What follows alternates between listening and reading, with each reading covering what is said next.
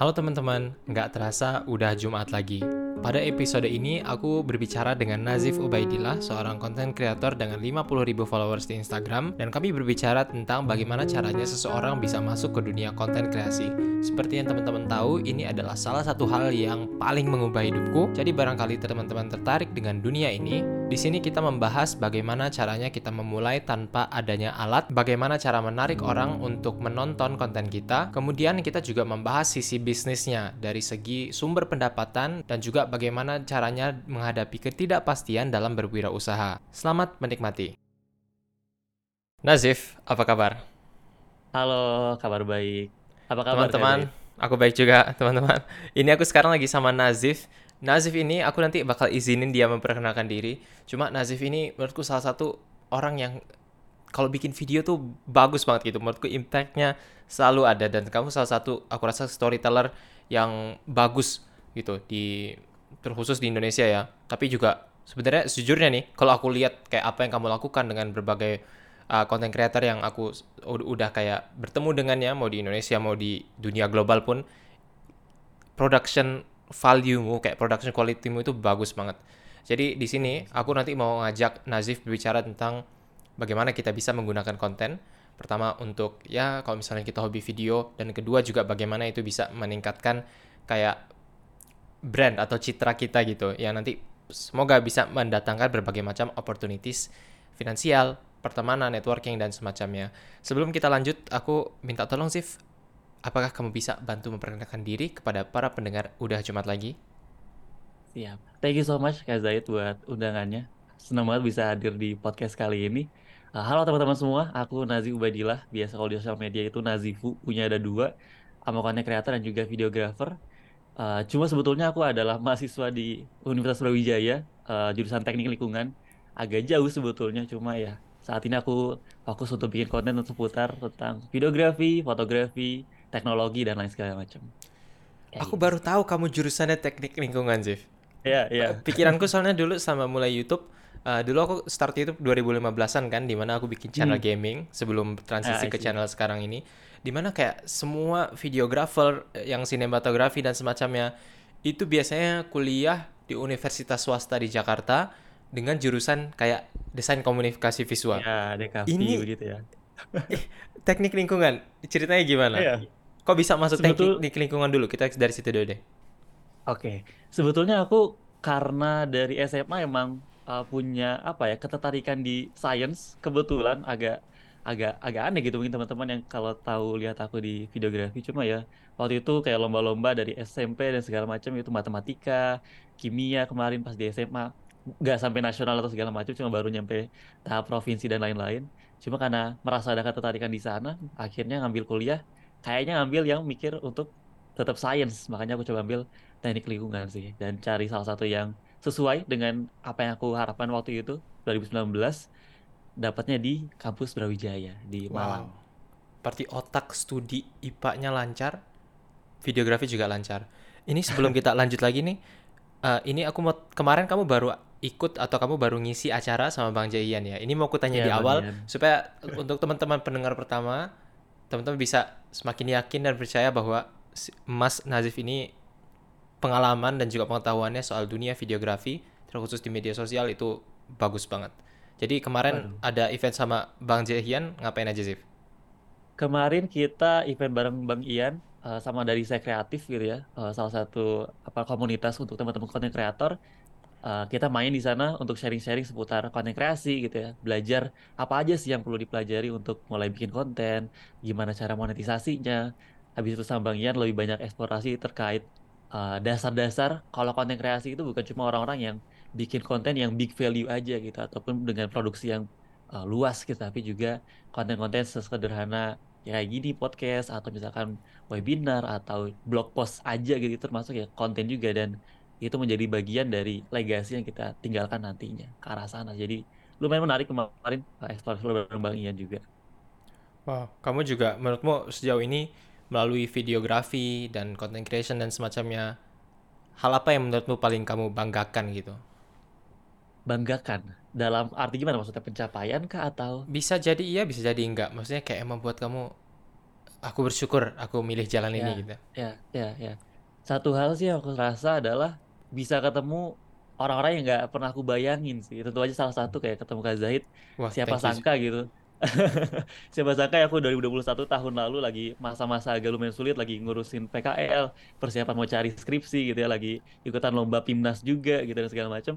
Lagi lumayan berat, ketemu podcastnya Kak Zahid tiba-tiba bisa diundang di sini habis itu kemarin ketemu uh, Ko Agus Leo dan lain-lain segala macam sampai bisa diundang ke Freeport juga. Jadi aku rasa ketemu orang-orang yang gak pernah aku bayangkan itu salah satu benefit yang tak terduga sih dari hobi videografi, iseng bikin konten, ternyata bisa dapat banyak benefit yang gak pernah kebayangin sih. Hmm, awal dari hobi, itu hobinya mulai muncul kapan sih?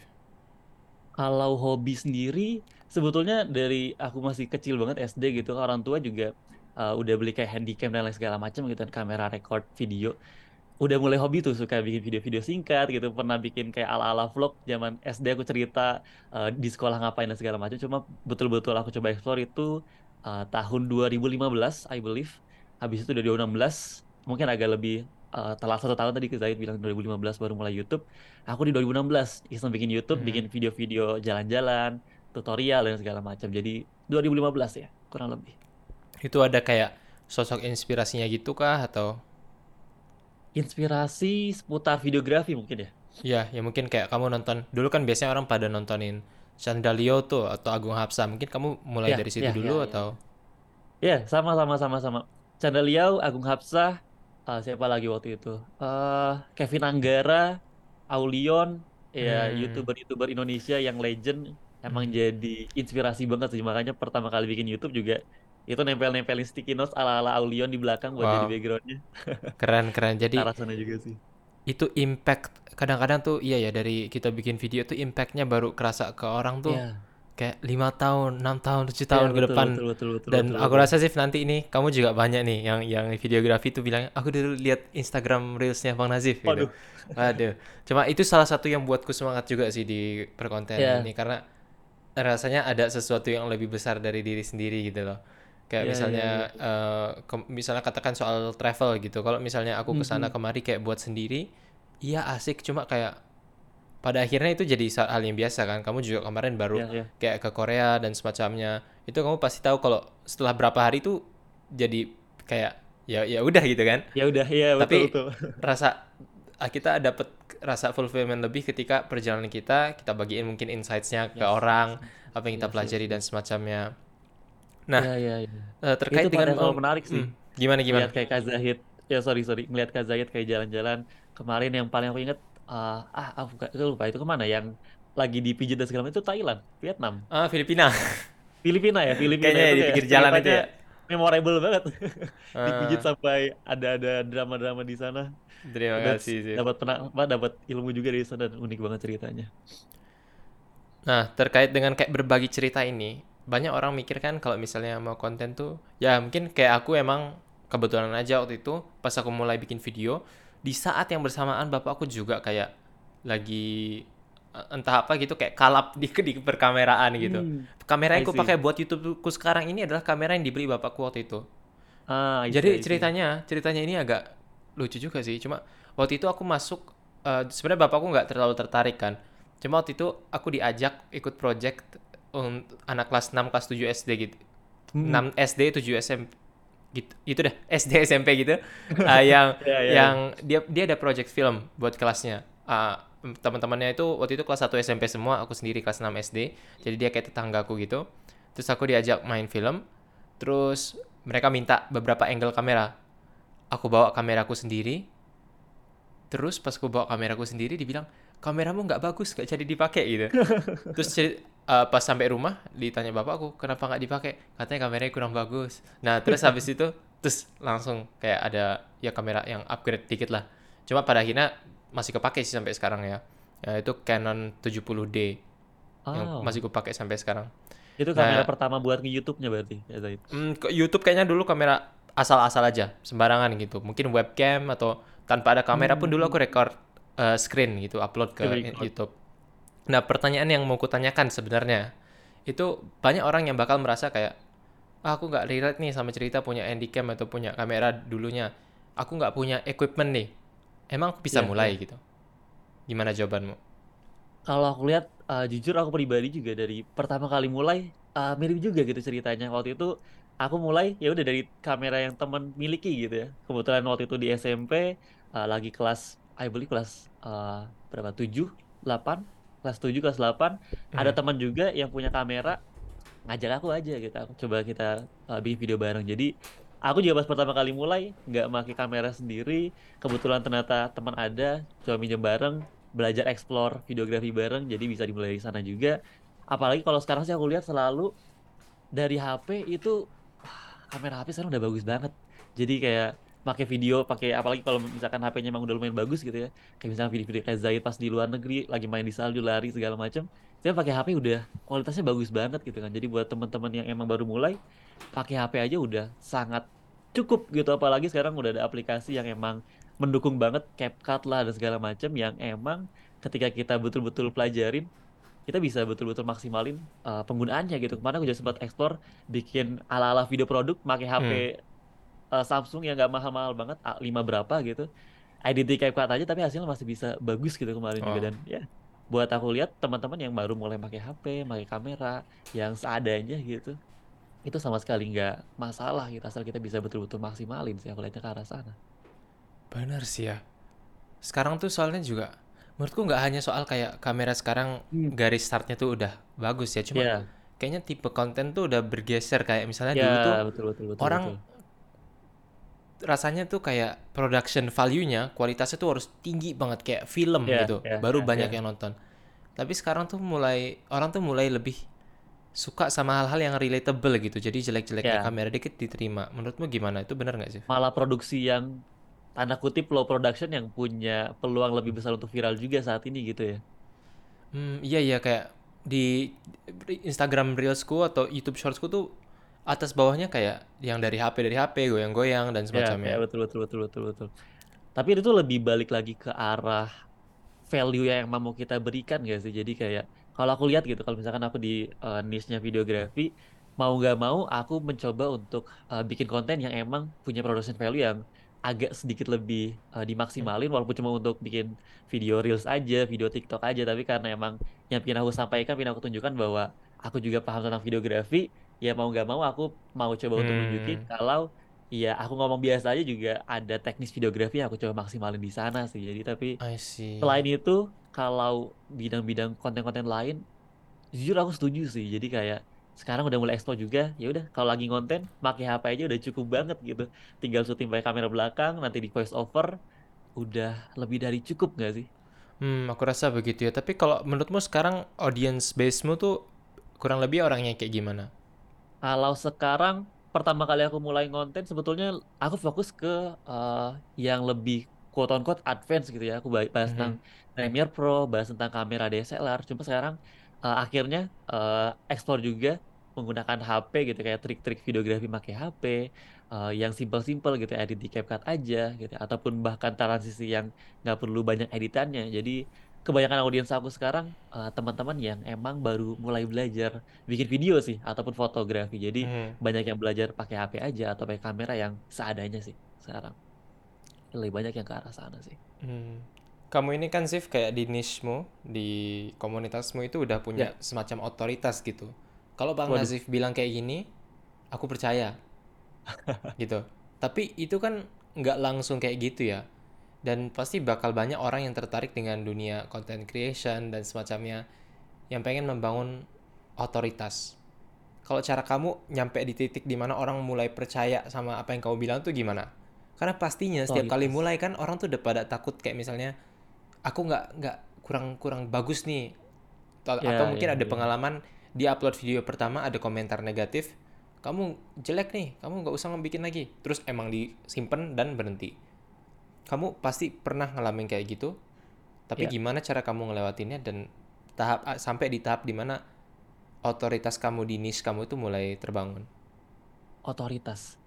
Agak berat ya. Mungkin aku lihatnya lebih ke kredibilitas kali ya, boleh kredibilitas boleh atau hmm. trust trust dari audiens gitu.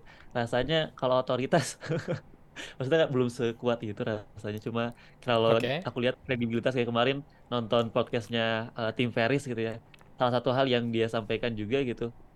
Kayak credibility itu adalah uh, resource yang tidak mudah diperbaharui gitu kan. Jadi aku lihat emang itu hal yang harus kita bangun bukan jangka pendek tapi jangka yang lebih panjang gitu ya. Nggak mungkin kita bisa bangun kredibilitas dalam satu dua bulan gitu ya. Agak sulit gitu kan buat orang Hmm. betul-betul bisa trust ke kita dalam waktu yang sesingkat itu. Makanya aku lihat lebih ke arah kita konsisten memberi value yang emang kita mau berikan ke audiens kita gitu kan. Kayak aku coba mau explore buat teman-teman yang baru mulai belajar videografi fotografi gitu ya. Ngasih tahu gimana caranya mereka bisa maksimalin dari gear yang mereka miliki gitu ya. Agar mereka betul-betul bikin bisa bikin karya videografi yang emang maksimal gitu kan. Makanya setiap konten yang aku buat aku coba mulai dari ide itu harapannya eh mungkin saya juga udah pasti punya sendiri gitu ya konten pikirannya masing-masing gitu ya. Kalau nggak menghibur ya seenggaknya harus eh, ada edukasinya di sana kalau nggak ya Hmm. mungkin ada sedikit motivasinya gitu kan di sana jadi Hmm. seenggaknya idenya juga harus sudah sesuai lalu penulisannya juga harus dirapikan biar orang itu eh, saat ini terutama karena ma- zamannya short content jadi aku coba maksimalin eh, memberikan sesuatu dalam waktu yang sepadat mungkin gimana caranya biar satu menit apa yang ingin disampaikan bisa disampaikan dan juga eh, kualitas dari pengambilan gambarnya kualitas dari editingnya aku maksimalkan biar orang itu selalu memiliki eh, apa namanya kepercayaan dari setiap konten yang aku buat gitu jadi kayak setiap konten yang aku buat mereka udah punya ekspektasi kalau konten itu bisa bermanfaat bagi mereka dan juga kalau nggak seenggaknya bisa menghibur buat mereka gitu. Jadi emang kita harus konsisten untuk memberi value. Setuju apa? Eh, ke arah sana sih aku lihat. Setuju gak Kak Zaid? Membangun kredibilitas melalui memberi va- value itu aku setuju di situ. Dan aku rasa ya kalau dari caramu itu berarti kamu itu menunjukkan kredibilitas itu melalui tadi ya hal kamu antara bikin menghibur atau kayak ngasih kont ah, yang kontennya itu yang edukatif buat Edukatif ya, edukatif, Berarti menghibur lewat atau dua jalur itu. Hmm. Menarik. Tapi kalau kamu sendiri kamu mikir kamu tuh lebih cenderung edukatif atau menghibur tipe konten kreatornya? Aku lihat eh, mungkin mirip juga kayak Zaid, Kak Zaid gitu ya, waktu itu pernah sempat eh, sharing juga. Aku ngikutin juga di idea base gitu ya, karena emang aku rasa kayak personalitas aku belum sekuat itu eh, buat lebih ke personality base, makanya aku milih untuk idea base dan eh, ternyata aku seneng untuk sharing gitu ya. Pas aku coba-coba Oh. untuk sharing ternyata asik gitu ya sharing jadi kayak Hmm. saat ini sih aku lebih banyak eh, fokus ke edukasi sih, ngasih Hmm. tutorial, ngasih contoh-contoh apa aja sih yang bisa orang buat make HP aja, jadi lebih ke edukasinya sih. Mhm. Walaupun sekali dua kali juga kasih-kasih memes biar nggak ngebosenin aja gitu kontennya. Tapi ini pastinya kan udah di tahap di mana kamu ya udah mengasumsikan identitas atau menerima identitasmu sebagai content creator. Cuma Mhm. kalau aku tarik balik ke jalur awalku, itu aku susah banget menghadapi kayak komentar negatif itu susah. Dan aku tahu kalau sebagai content creator videografi itu pasti banyak karena lu pasti dibandingin terus kan. Kalau di Mhm. videografi ini yang gini-gini. Dan yang paling umum menurutku itu adalah komentar niru-niru Agung Hapsah. Ah, itu itu ko- semua Ya, komentar ya. video eh, videografi itu pasti ada. Bahkan Ya, aku ya, yang ya. yang kayak di channel YouTube yang logatku logat Riau, Ya, itu ya, aku ngomong ya. logat naturalku, isi komennya ini ngikutin cara ngomong Agung Hapsah. Gue bicara ngomong gak usah. Ah, tapi eh, it- nanti mungkin kita bisa bahas lebih dalam lagi biar nggak ada kesalahpahaman juga. Tapi pastinya kamu kan ada ngebahas atau nge- ngadapin komentar-komentar negatif gitu. Itu gimana cara kamu survive di fase-fase awal? Komentar negatif. Jujur aku penasaran deh.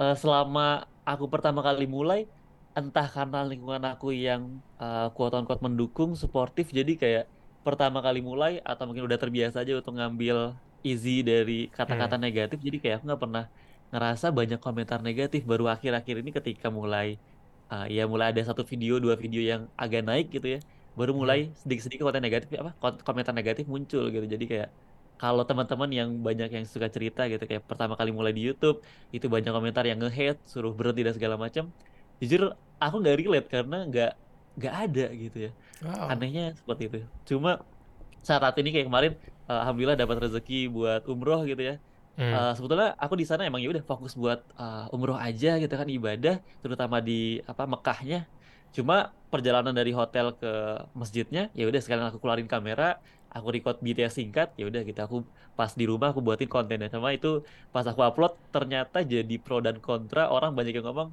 eh lu ke Mekah gitu kan. Tapi malah bikin konten gitu kan dan segala macam. Ini eh, aib orang Indonesia gitu kan. Cuma lebih ke arah sana sih tapi ya pada akhirnya aku sih nanggepin lebih ke arah ya mereka juga nggak tahu proses Hmm. aslinya pada saat itu gitu kan Iya, aku iya. di sana juga ya emang hampir sama sekali nggak pernah ngeluarin kamera di Mekah gitu kan ya udah fokus Hmm. ibadah pas lagi umroh pas lagi eh, apalagi waktu itu lagi Ramadan gitu kan cuma orang-orang langsung komentar bahwa menjudge di mana aku ke sana cuma buat konten doang gitu kan cuma lebih dibawa ya udah mereka nggak tahu aku mereka juga nggak kenal aku tapi kalau ada satu lagi lebih ke arah orang yang eh, hate comment tapi kita bisa lihat sisi negatif apa sisi positifnya gitu. Kayak mungkin dia ngomong eh, apa namanya backgroundnya biasa aja atau segala macem gitu. Jadi kayak oke mungkin kita bisa ambil sisi positif untuk kembangin konten kita ke depan biar lebih maksimal sih. Kalau cara Kak Zaid gimana? Ngadepin hate comment yang sering muncul terutama kayak pas zaman-zaman eh, apa keluar dari ITB itu kan aku lihat banget banyak yang orang yang ngomong eh, tidak semudah kata-kata orang YouTube gitu kan dan segala macam. Hmm, benar-benar. Tapi mungkin aku penasaran tuh kalau kamu, kalau kamu itu Eh. ngebalas nggak kalau ada komen kayak gitu atau dibiarin aja? Aku tipikal yang nggak ngebales sih. Aku balas kalau Hmm. orang-orang komentar yang positif ataupun yang nanya aja sih. Kalau komentar gitu, oh ya udah sih aku nggak balas. Mantap. Berarti kamu nggak memberikan panggung ya? Iya iya iya iya. Tapi kalau Hmm. lebih aku suka ya udah aku jadiin itu malah jadi konten baru gitu. Jadi kayak ada orang yang ngomong video lu biasa aja gitu ya. Video hasilnya biasa aja gitu. Cuma ya udah aku buat uh, video lanjutan untuk nunjukin kalau aku bisa bikin video kayak gini loh gitu dan segala macam. Hmm. Jadi malah asiknya di dunia videografi banyak orang yang hate comment itu dijadikan ya udah bahan untuk konten selanjutnya gitu biar kita bisa nunjukin kalau kita bisa bikin hasil yang lebih keren dari yang uh, Iya. mereka harapkan gitu sih. Hmm. Kalau dari aku sendiri sih, kalau dulu emang agak susah ya karena Iya. banyak dari apa yang dibilang sama komentar itu, aku rasa ada benernya. Hmm, Ketika ya. kita merasa di yang dibilang orang itu ada benernya, barulah kita insecure, barulah Ya. kita marah. Kalau misalnya kita, kita menurut menurut kita dia nggak bener, kita biasa aja. Ini Iya, betul, berlaku betul, di topik kontroversial apa pun kan. Ya, Kalau misalnya ya orang yang marah itu pasti karena dia merasa tersinggung, di mana Ya. rasa tersinggung ini datang karena ada rasa benernya. Dan aku waktu itu bener. ngerasa kayak gitu. Jadi kayak sama itu yang aku lakukan ya aku harus nelen sih. Dulunya aku sampai bikin satu dua video kan yang mengadres semua macam hate itu. ya. Cuma aku pikir sekarang aku nggak perlu seharusnya melakukan itu karena ya sekarang mungkin aku udah ngelihatnya ke, dari sekarang ya posisi yang udah improved. Aku udah mulai percaya diri sama percaya sama diri dan kemampuan dan potensiku. Orang bisa berpendapat tapi pendapat itu nggak ngaruh karena aku udah percaya diri dulu gitu. Jadi Ya. selama kita kayak percaya diri di situ jadi harusnya nggak relevan yang orang bilang karena kita tahu apa yang kita cari sebenarnya. Yang tadi karena udah keburu kesebut ya, aku nggak mau kayak setengah-setengah aja. Cuma eh, kayak misalnya di di space video creator dan community bikin-bikin video itu di YouTube kayak teman-temanku yang bikin video itu banyak yang insecure karena isi komennya semuanya kamu niru-niru Agung Hafsa gitu. Niru Agung Hafsa, Terus dia iya, kayak iya. bikin video tentang itu dan eh, menurutku agak fair sih karena emang Agung Hafsa udah ada timingnya itu pas banget masuk ke YouTube dan Betul. emang kontennya luar biasa bagus dan resonate sama banyak orang karena cerita hidup dan personalitinya yang unik. Jadi emang dia kayak udah ngeset standar gold standarnya dan orang-orang tuh jadi ya kalau misalnya mikir videografi mikirnya Agung Hafsa dulu dan menurutku Agung itu fair. langsung muncul ya. Ah ya, itu fair. Cuma em, kita nggak bakal bahas lebih lanjut karena kamu kurang relate juga ya dengan itu ternyata. Tapi ya ini buat mm, meluruskan aja andaikan ini udah level close the door Deddy Corbuzier terus ada yang potong-potong. nah, Disclaimer dulu gitu ah. ya. terus sih gitu. Sekarang kamu followers di Instagram ada berapa? Kalau sekarang eh, baru I believe 50 ribuan terakhir itu. Baru, 50 baru ribuan 50. ya. Nah, salah satu yang eh, kamu share tadi itu di aku lihat di Instagram storymu itu salah satu slide dari acara yang baru kamu isi ya. Itu Ya. adalah kualitas followers itu lebih penting daripada kuantitas followers. Ya. Maksudnya gimana? Kalau itu ya, eh, mungkin itu lebih ke arah kemarin karena kita ngebahas ke arah monetisasinya gitu kan di acara bareng Bang Ian. bareng Bang Jahian, uh, CEO Matapu Corp gitu kan. Lebih ke arah uh, aku kemarin nunjukin juga salah satu contohnya ada influencer kita dari luar negeri, dia punya followers yang begitu banyak, 2,6 juta kemarin. Uh, beritanya juga dari 2019 kemarin gitu ya.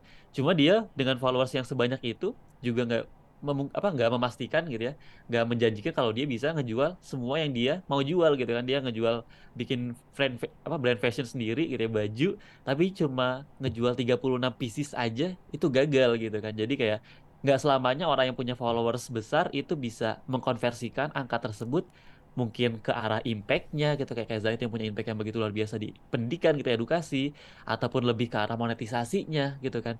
Jadi nggak selamanya punya followers yang besar itu sama aja dengan uh, impact ataupun juga monetisasi keuangannya gitu kan. Jadi walaupun misalkan teman-teman di videografi yang baru punya 10.000 followers ataupun teman-teman yang di dunia uh, self development baru punya berapa puluh ribu followers gitu kan. Ya itu nggak menjadikan bahwa akun teman-teman itu lebih rendah dibandingkan dengan akun lain yang quote on quote mohon maaf gitu ya. Uh, kalau mm -hmm. misalkan agak sedikit menyinggung ya mungkin yang kontennya quote unquote sampah kita tuh segala macam gitu ya. Aduh, agak iya. agak terlalu keras kalau di situ cuma ya uh, dan segala macam. Jadi maksudnya kualitas dari followers itu lebih tinggi gitu. Jadi orang lebih percaya sama kita kalau misalkan kayak aku sharing tentang kayak bikin produk sendiri atau kayak misalkan kemarin ada bikin webinar, orang lebih mudah untuk percaya karena aku nunjukin kualitasnya di sana. I hope gitu ya, kualitasnya hmm. tertunjukin di sana jadi kualitasnya dari followers yang aku miliki walaupun belum sebanyak itu, ya aku harap lebih tinggi dibandingkan dengan uh, hmm. kuantitas uh, yang diharapkan gitu. Jadi kayak kualitas itu lebih tinggi ataupun lebih berpengaruh terutama untuk monetisasinya sih dan juga impact yang bisa kita berikan kepada audiens kita sih. Wah. Ya itu benar banget sih aku rasa kayak soal monetisasi ini ya. Mm -hmm. uh, dulu kan aku punya channel gaming juga ya. Gaming. Dan yeah. di di antara di jumlah subscriber yang sama itu soal kalau misalnya ngomongin monetisasi atau potensi pendapatan ya. tuh jomplang banget. Jomplang banget ya. Iya, jadi dengan jumlah subscriber yang sama turun banget kalau misalnya ngomongin uh, revenue dari channel gamingku. Tapi ini bukan berarti channel gaming itu jelek juga, tapi ini yeah, lebih kita yeah, ngomongin betul. kita harus pintar revenue modelnya kan, milih yeah, jalan betul, kayak gimana. Betul. Kayak aku tahu bahkan ada orang yang dia subscribernya 100 atau 1000 gitu, tapi ya. dia dari seribu itu semuanya high value dan yes. dipakai buat ngedorong dia ngejual kayak kursus Notion gitu yang harganya yes, ribuan yes. dolar gitu. Yes, yes, wow. Yes, betul, betul, betul. Padahal kayak kita ngelihat dari jauh jarak kacamata kita itu kayak dia followers cuma segitu tapi bisa ngejual produk harga semahal itu gitu kan. Tapi kita hmm. punya followers yang lebih banyak atau segala macam ngebikin produk yang mirip-mirip atau segala macam gak bisa sekencang itu dan emang kualitas followers itu sangat berpengaruh juga ya kan jadi nggak cuma dari hmm. kuantitas kebanyakan followers aja iya jadi kayak orang juga punya mispersepsi tentang YouTube ya. ini kalau viewsnya banyak otomatis duitnya banyak tapi ya. kadang justru malah yang viewsnya dikit yang bisa kayak uh, kayak apa namanya ngedorong viewersnya ke funnel-funnel berikutnya yang jual produk ya. lebih mahal gitu Yeah. Dan kayak misalnya aku tadi di gaming kan, misalnya 100 ribu gaming itu bakal dinilai lebih lebih rendah ya. Maksudnya dari yeah. RPM ya, bukan berarti gaming jelek lagi-lagi. Tapi yeah. kalau misalnya kontenku pendidikan itu juga dinilai lebih rendah dibanding konten finance misalkan dengan yeah. jumlah view yang sama, potensi earningnya bisa lebih tinggi. Yeah, Next aku tinggi banget sih ya CPM atau RPM-nya. Hmm, aku pengen tanya ini Zif soal Gimana? income streams.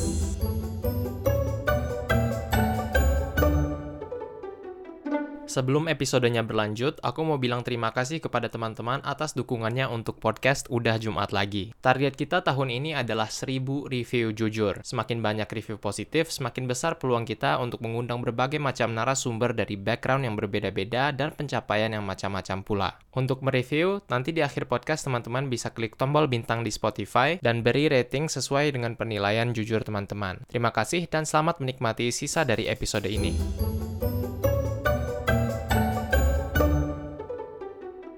Soal income streams atau sumber pendapatan. Menurutmu pendapatan di YouTube atau di content creation kamu ya, kalau misalnya di Instagram dan semacamnya, semua sumber pendapatan itu ya. artinya buatmu apa? Ini penting, penting banget atau gimana? Wah, ke arah sana ya.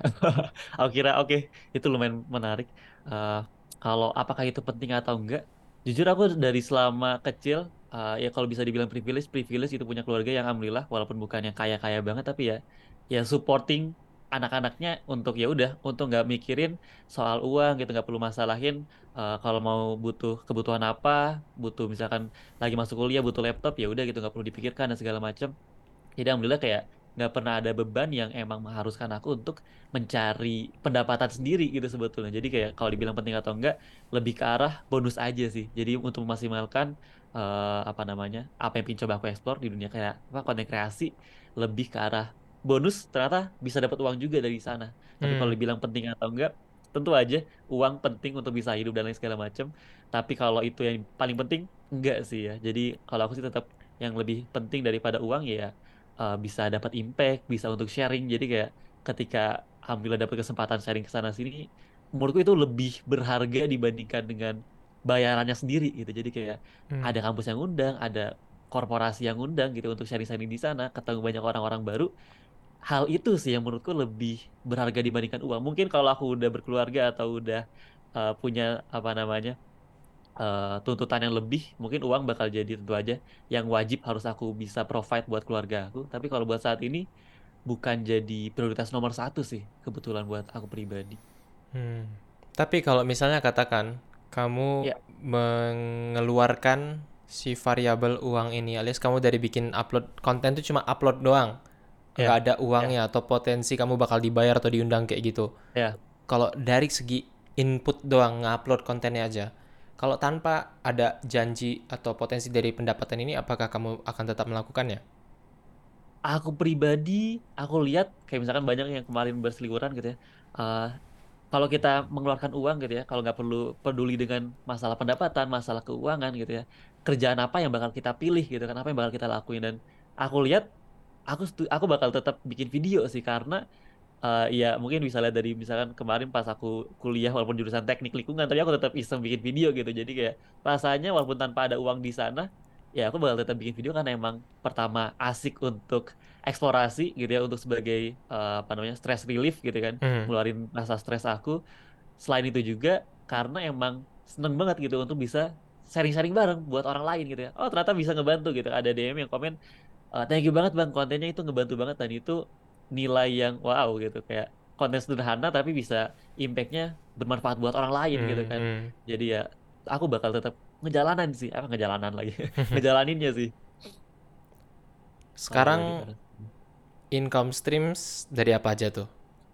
Saat ini aku ada 5 income income stream. Uh, I forget ada apa aja. Yang pasti yang pertama brand endorsement dari kerjasama brand corporation. Uh, ada yang jangka panjang, ada yang jangka pendek. Terus aku bikin produk sendiri. Gitu Hmm. kayak kalau di videografi itu paling sering uh, dibuat kayak loot preset gitu ya warna yang pernah aku sharing juga sama Kak Zaid. Habis itu ada ebook juga. Aku bikin ebook buat teman-teman yang mau belajar tentang uh, apa namanya fotografi dasar, videografi dasar, Habis itu ada dari YouTube AdSense dikit-dikit uh, Mhm. karena emang belum aku maksimalin baru 10.000 follow apa subscriber juga di YouTube. Habis itu ada dari uh, wait a minute. Oh, speaker. Ya, speaker. Ketika diundang misalkan uh, sempat diundang kayak Freeport dan segala macam, bayaran dari sana lumayan juga alhamdulillah nambah-nambah. Sama terakhir itu dari aku bikin kelas private sih tentang sharing-sharing tentang sosial media ke teman-teman yang mau belajar Hmm. bareng sih. Total ada lima sih saat ini. Ada lima ya. Yang terbesar dari brand endorsement. Iya, masih dari brand endorsement sih paling Hmm, besar. I see. Nah, itu soal income streams ini, itu kan pasti awalnya tuh agak bingung sih ya kalau aku ya. Waktu Hmm. itu ditanya rate pertama kali itu bingung. Dan Ya, belakangan ini ya. kayak eh, nggak tahu ini aku kayak orang yang serius atau gimana. Cuma dia banyak orang atau brand-brand yang mencari micro calls gitu-gitu kan. Ya, Alias ya, nyari ya, yang kayak benar-benar. followersnya cuma 500, 600. Karena katanya itu untuk harga yang dibayarkan itu bisa menjangkau Lebih orang dengan lebih ya. personal personal kan ya Ya, katanya. ya, betul betul. Jadi banyak orang yang mulai tanyain ke aku gimana caranya ngeset rate. Aku sendiri dulu tuh ngambil angka dari angin kosong terus ku, ku top templokin gitu. Kalau kamu gimana caranya? Wow. Jujur aku mirip juga sih sama Kak Zaid. Dulu pertama kali masuk itu tahun 2020 sa 2020 ya 2020 akhir ada brand yang masuk gitu kayak nanya, wow kaget gitu kan. Ada yang mau kerjasama padahal baru foto code baru gitu baru 10 ribuan followers di Mhm. TikTok waktu itu tiba-tiba udah ada yang nanyain pertama kali aku itu tuh nyari rate itu aku lihat dari konten Agung Hapsah waktu itu Mhm. jadi aku ngikutin kayak kelasnya Agung Hapsah yang dia buat gitu kan dia sharing tuh waktu itu kalau satu videonya dia pada waktu 2000 berapa ya 18 mungkin satu videonya itu dibayar 40 juta satu video gitu kan oh Wow. oke interesting 40 juta jadi aku lihat kalau Agung Hapsah dibayar 40 juta untuk followers dia yang waktu itu 200 ribuan followers di YouTube walaupun agak berbeda gitu kan pastinya kalau di YouTube sama di TikTok dan Instagram gitu kan harganya agak berbeda. Cuma aku lihat ya udah aku samain aja dia angkanya segitu harganya segitu ya udah aku lihat kalau followers aku 13 ribuan 10 ribuan kayaknya aku ambil rate di sejuta aja deh gitu kan kemarin aku coba lempar. Dan akhirnya sih kalau sekarang lebih ke arah nanya-nanya sama teman-teman kreator lain oh kalau kreator A itu harganya rate-nya berapa kreator B dan segala macam berapa dan juga ngelihat oh ternyata kalau kerja sama sama brand brand masuk aku kasih rate segini dia oke atau enggak untuk ngambil bisa dapat deal atau enggak. Jadi kalau awal mulai itu dari lihat Agung Hapsah tapi saat ini lebih ngelihat ke berapa gitu ya value yang eh, aku bisa berikan akhirnya bisa dibayar berapa. Jadi lihatnya ke arah sana sih. Dan sekarang ini udah stabil ya, nggak naik turun lagi. Saat ini ya jadi naik mungkin kalau emang udah ada perubahan yang signifikan gitu kayak mungkin dari followers atau mungkin dari impact yang bisa aku berikan baru Hmm. rate-nya agak naik tapi kalau saat ini ya udah udah udah rasanya udah dapat value yang emang harganya segitu gitu kalau buat rate card-nya Itu semua sendiri atau sekarang ada di manage manager gitu kalau ada undangan masuk? sekarang aku bareng ada teman eh, dari dia jurusannya HR gitu jadi aku minta bantuan dia buat bantuin eh, ngurus handle ketika brand masuk gitu kan. Biar mereka ataupun biar eh, dia gitu yang kayak negosiasinya. Ataupun kalau Hmm. ada kebutuhan dia harus agak tegas gitu kan lebih enak ada pihak ketiga gitu kan yang memeratai Setuju, antara kita KOL sama brandnya gitu kan. Kayak kalau kita yang harus nagih-nagih atau dan segala macam itu kayak rasanya takut image kita yang bakal kerusak. Iya nggak sih? Jadi aku rasa kayak perlu ada pihak Eh, ketiga selain biar rasanya lebih eh, apa profesional gitu. Kayak kemarin profesional. ada brand yang undang untuk eh, apa jangka panjang gitu kan. Kontrak satu tahun kolaborasi.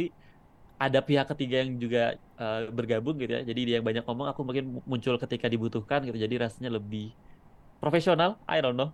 Iya, aku rasa ya. Aku juga sejak ada manajer nih, Hmm.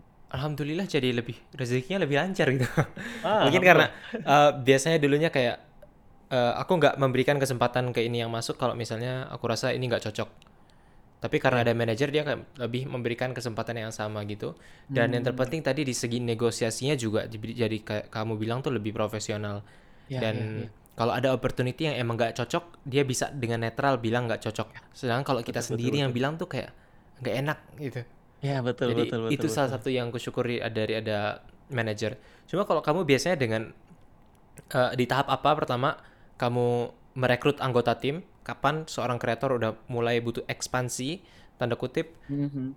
dan kalau kamu misalnya soal membayar honor ke anggota tim ini tuh apakah dari rate yang tetap atau ngambil persenan dan semacamnya? Ya, ya, ya. Jujur aku juga masih belajar gitu ya. Kapan waktu yang tepat? Cuma pada akhirnya mungkin kita nggak pernah tahu juga pada akhirnya kapan waktu yang tepat. Cuma aku lihat lebih ke arah eh, waktu aku udah banyak tersita untuk hal-hal tersebut gitu. Lebih ngelihat kayak kalau bahasanya MKBHD gitu kan, youtuber Hmm. eh, Amerika dia ngomong eh, udah ada tentakel yang harus dipotong gitu kan. Mungkin di bagian editan videonya atau mungkin di Hmm. bagian kalau aku pribadi lihatnya handle urusan sama brand gitu. Akhirnya aku minta tolong dia eh, temanku Aldin gitu L Hmm. buat eh, handle brandnya gitu. Pada akhirnya jadi aku lihat lebih ke arah oke waktu aku udah banyak tersita di sana jadi aku coba untuk minta bantuan gitu ya biar lebih bisa maksimalin aku fokusnya ke arah value utama yang mau aku jalanin gitu pada akhirnya. Jadi lebih ke arah sana sih. Kalau Kak Zaid sendiri kapan tuh kepikiran oke aku harus hire editor, harus hire eh, manager dan segala macam. Pas aku kuliah Zif, pas aku kuliah Hmm. itu tugasnya numpuk banget, tapi aku nggak kekejar gitu semuanya gitu. Aku Ya, ngedit tuh kalau aku yang ngedit sama kayak manajer ya. Kalau manajer kan dia ya, bisa ya, ya. lebih profesional dalam negosiasi. Kalau aku yang ngedit sendiri videoku, semua detail kecil itu aku terlalu perhatikan dan aku jadi orang yang perfeksionis dan Hmm. video yang harusnya bisa diedit 3 jam tuh jadi 12 jam kalau sama aku. Ah, I see, I see, Di situlah I baru see. uh, aku mau coba, aku mau kuliah juga ini itu ini itu kayak tadi kamu bilang kata MK, BHD bilang juga potong tentakelnya diserahkan ke orang lain dan sejauh ini lebih bagus dan justru kalau kata Ali Abdal Zif aku kan Mm-mm. uh, waktu itu awal 2020 sempat ikut kursusnya tuh kayak kamu ikut Oh, kursus aku PDWA, bisa ya. gitu Haha. dan uh, sekarang ini dua tahun ke belakang ini aku udah masuk internal course-nya udah kayak jadi student supporter gitu-gitu dan jadi nempel banget ide kita tuh diminta nyaranin studentsnya untuk Ya. kapan dia bisa langsung outsource Ah, I see. jadi langsung kayak di bagian yang dia nggak cocok misalnya script writing outsource nggak cocoknya di Hmm. editing outsource kayak kasih ke Ya, orang ya, lain ya. yang lebih bisa specialize di situ supaya mental capacity kita tuh kapasitas mentalnya bisa dipakai di hal-hal yang kita suka yang kita jago gitu-gitu Ya, ya, ya, ya. Setuju, setuju, setuju, setuju. nah tadi satu nih sebagian yang Ya. belum dijawab terjawab kalau soal Buat memberikan ya. ah pembayaran itu gimana apa kamu fixed rate atau Aku- persenan Saat ini komisi sih, aku masih ngasih komisi. Jadi kayak per uh, brand deals yang deal, dia dapat potongan berapa persen dari sana sih. Karena kebetulan juga emang belum sekencang itu cash flow yang jalannya, jadi kayak belum bisa untuk ngasih apa gaji tetap gitu ya. Jadi Hmm. saat ini sih ba- baru dari uh, apa namanya komisi. Oke, kemarin misalkan uh, tahun lalu dapat undangan dari Freeport gitu ya, berapa dealsnya dia yang ngerjain untuk komunikasi dan segala macam dapat potongan dari sananya sih atau mungkin kayak kebutuhan eh, ada brand endorsement yang masuk gitu ya dealnya berapa dapat potongan dari sana sih jadi baru dari komisi sih belum eh, belum pada Hmm. waktu di mana aku eh, punya kapabilitas untuk bisa ngasih bayaran tetap sih jadi kayak dia Hmm, hmm. quote unquote masih freelance kali ya bahasanya belum Iya, full time so kayaknya bareng gitu ya. aku Aha. Eh, cuma untuk komisi ini rate-nya persenannya tetap atau per brand deal per jumlah tertentu berubah-ubah? Kalau saat ini aku ngasih rate-nya, eh, aku nggak tahu ya apakah itu rate yang emang standar atau segala macam. Waktu itu aku sempat research sedikit, kayaknya rate-nya paling cocok waktu itu aku ambil di angka 10%. Jadi kayak setiap brand deals yang masuk, setiap speaker yang masuk, rasanya 10% udah cukup fair untuk eh, apa yang dia lakukan gitu kayak hubungan, eh, komunikasi sama brandnya, terus urusin apa namanya bagian invoicing dan segala macam. Jadi rasanya kemarin aku mikir 10% kayak udah lumayan oke, dia juga setuju. Akhirnya sampai saat ini sih masih di angka tersebut sih. Hmm. Kalau setelah kamu ngobrol-ngobrol ke orang-orang di spacemu, apakah itu menurut mereka adalah menurutmu ini adalah angka yang industri standar di 10% ini? Kemarin sih beberapa teman eh, sebetulnya antara lingkungan aku belum banyak yang udah mulai outsourcing. Jadi kebanyakan Hmm. mereka antara kalau nggak bikin tim ya eh, baru jalani sendiri. Cuma ada salah satu dua gitu yang dia udah sempat nyari tim gitu ya. Dia udah ada gaji tetapnya gitu ya. Mungkin nggak terlalu besar-besar banget itu setiap bulan kayak berapa ratus ribu, dua ratus, tiga ratus ribu atau seratus ribu gitu kan. Cuma dia juga sama sih angkanya di 10%. Jadi aku rasanya ah kayaknya udah lumayan lumayan ya sama lah gitu rasanya Hmm. gitu. Jadi menurutku udah lumayan oke sih. Karena juga kalau setiap ada uh, kerjaan yang masuk, aku selalu libatkan dia juga. Jadi harapannya selain dari bayaran, ya mungkin tetap dia dapat pengalaman juga. I I don't know sih cuma ya. Hmm. Manisnya aku ngerasanya angka segitu udah lumayan cukup sih. Pasti sih aku rasa ya. Dan di bisnis ini Zif, kalau Ya. kita ada ngomongin content creation sebagai bisnis, ini kan sangat-sangat tidak sangat tidak stabil ya, sangat Ya, tidak betul, secure betul. pekerjaannya, enggak kayak kita Betul, kerja betul, kantoran gitu-gitu. Apakah kamu siap dengan itu? Sangat fluktuatif ya untuk Iya, dari eh, pendapatannya. fluktuatif Iya, ya. betul Hmm. banget sih. Betul banget sih. Iya kayak cerita kemarin aku tiga bulan pertama di tahun ini itu uh, gak ada brand yang masuk sama sekali gitu. Jadi kayak ada sih ya maksudnya masuk email dan masuk DM dan segala macam, tapi belum ada yang deals gitu kan. Hmm. Cuma jadi kayak mau gak mau ya harus ada sumber pendapatan, pendapatan yang lainnya gitu kan. Alhamdulillah aku kebetulan waktu itu lagi udah ada juga digital produk jadi ya masih tetap dapat masukan dari sana gitu kan. Sebulan dapat berapa juta dari digital produk, alhamdulillah gitu bisa di sana. Jadi tapi kalau aku lihat entah mungkin itu lebih ke arah itu yang ngebuat dunia konten kreasi menarik. I don't know apakah Hmm. sama itu kan saya rasain. Cuma kayak itu yang menarik jadi kayak kita betul-betul harus putar otak gimana caranya untuk bisa maksimalin monetisasi tapi tetap stay kepada identitas kita gitu. Jadi kayak bukan Mhm. cuma untuk nyari uang gratis doang kayak ada brand yang masuk tapi misalkan gak sesuai sama brand kita gitu kan. Hmm. eh, image kita langsung kita ambil gitu karena kita butuh uangnya tapi aku rasa kayak tetap harus sejalan dan segala macam dan itu yang ngebuat proses bikin konten jadi lebih menarik juga karena Mhm. challenging. I don't know sih aku rasanya saat ini masih terasa eh, tertantang. Eh, tapi kalau harapan pribadi sih aku pengen juga tetap punya apa namanya eh, side bisnis yang lain ataupun juga side project yang lain yang emang juga tetap bisa nge-support aku biar Mhm. uh, bikin konten itu nggak sekedar jadi pekerjaan aja tapi tetap ada passionnya di sana ada rasa uh, apa namanya genuine-nya di sana karena emang tidak terdorong banget oleh uang sih aku lihat ke arah sana I see. Kalau dari content creationmu, itu Ya. hal apa lagi yang menurutmu rasanya masih bisa diimprove? content creationku, uh masih banyak sih. Uh, pertama dari storytelling, aku rasa aku masih uh, cukup agak kurang di sana. Jadi aku kayak karena emang basisnya di edukasi banget, uh, ngasih tutorial gitu ya udah. Gitu. Aku pikir value yang bisa aku berikan ya udah sekedar ngasih tahu cara untuk orang dapetin sesuatu gitu kan. Cuma saat ini kayak banyak yang disampaikan gitu youtuber-youtuber ataupun guru-guru uh, sosial media gitu kayak storytelling itu yang paling mendukung gitu kan. Kayak Colin and Semir gitu kan di luar negeri aku sering banget nonton podcastnya kayak ah iya sih gitu ya. Mau kita di bidang uh, teknologi ataupun di bidang videografi gitu kan. Ternyata ya mau gak mau storytelling itu bisa kita maksimalkan untuk ngebuat orang lebih peduli sama apa yang kita sampaikan ya nggak sih?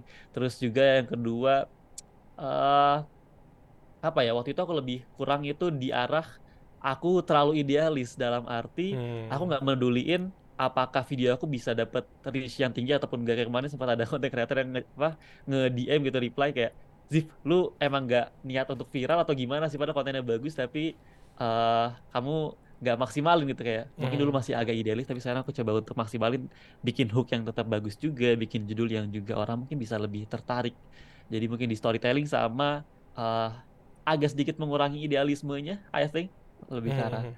sananya sih karena emang lumayan rasanya aku agak idealis untuk uh, bikin konten yang harus sesuai apa yang aku harapkan gitu.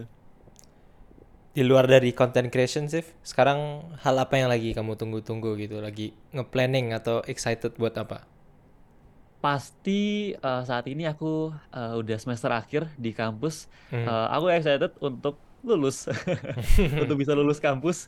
Uh, karena kalau udah lulus kampus bisa lebih explore banyak hal lagi gitu, mungkin ke arah bisnisnya atau mungkin lebih explore bikin konten yang lebih maksimal lagi.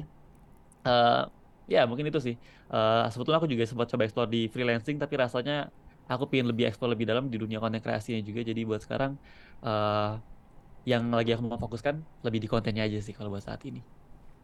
Pendidikan aku pengen explore juga kayak masih ada banget cita-cita kecil dalam hati kayak aduh pengen banget misalnya kayak Kak Zaid kayak kayak Kazaf dan segala macam gitu bisa kuliah di luar negeri masih impian kecil yang bisa eh, siapa tahu mungkin suatu saat bisa diwujudkan coba saat ini mau coba fokuskan pada apa yang ada saat ini sih Jadi mencoba untuk bermain dengan kartu yang saat ini dipegang ya, Zif. ya ya betul betul betul Nazif, terima kasih banyak buat hari ini. Banyak banget belajar dari kamu. Dan mungkin kita sekarang tuh mikirnya YouTube veteran. YouTube veteran tuh kayak Aulion, Agung Hafsa dan semacamnya. Tapi Zif, Iya, kalau kataku, kita ini baru aja memulai. Dan kamu ada di titik itu. yes Di antara Yes, creator setuju, economy dan semacamnya itu, kamu baru di awal-awal itu. Dan aku excited dengan potensi yang kamu punya di masa yang akan datang. Terima kasih. Ber- Sampai berjumpa pada pertemuan berikutnya.